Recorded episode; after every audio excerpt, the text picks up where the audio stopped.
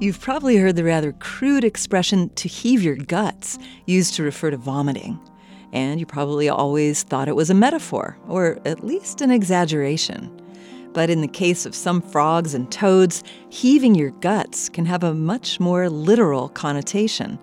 A toad that eats something mildly distressing may vomit the object in the same way humans do. But if it has eaten something extremely nasty, such as a poisonous insect, there's a rather more drastic option it may pursue. It can actually throw up its entire stomach. The total stomach vomiting mechanism in toads has the same result as emptying a bag by pushing its bottom up through the top.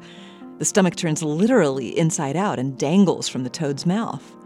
This process is called gastric eversion, and it has been observed in other animals as well as frogs and toads.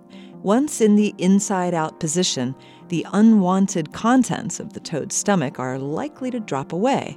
To be sure this has occurred, however, and that it isn't about to re swallow the same toxic meal, the toad has a secondary reflex that is associated with stomach vomiting. This reflex causes it to reach up with its front legs and stroke the inverted lining of its stomach several times, thus cleaning it off manually. You could say that this hands on approach gives new meaning to cleansing the palate.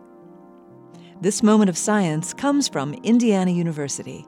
There are thousands more moments of science on our website at a momentofscience.org where you can also view videos and sign up for podcasts. That's a momentofscience.org. I'm Yael Ksander.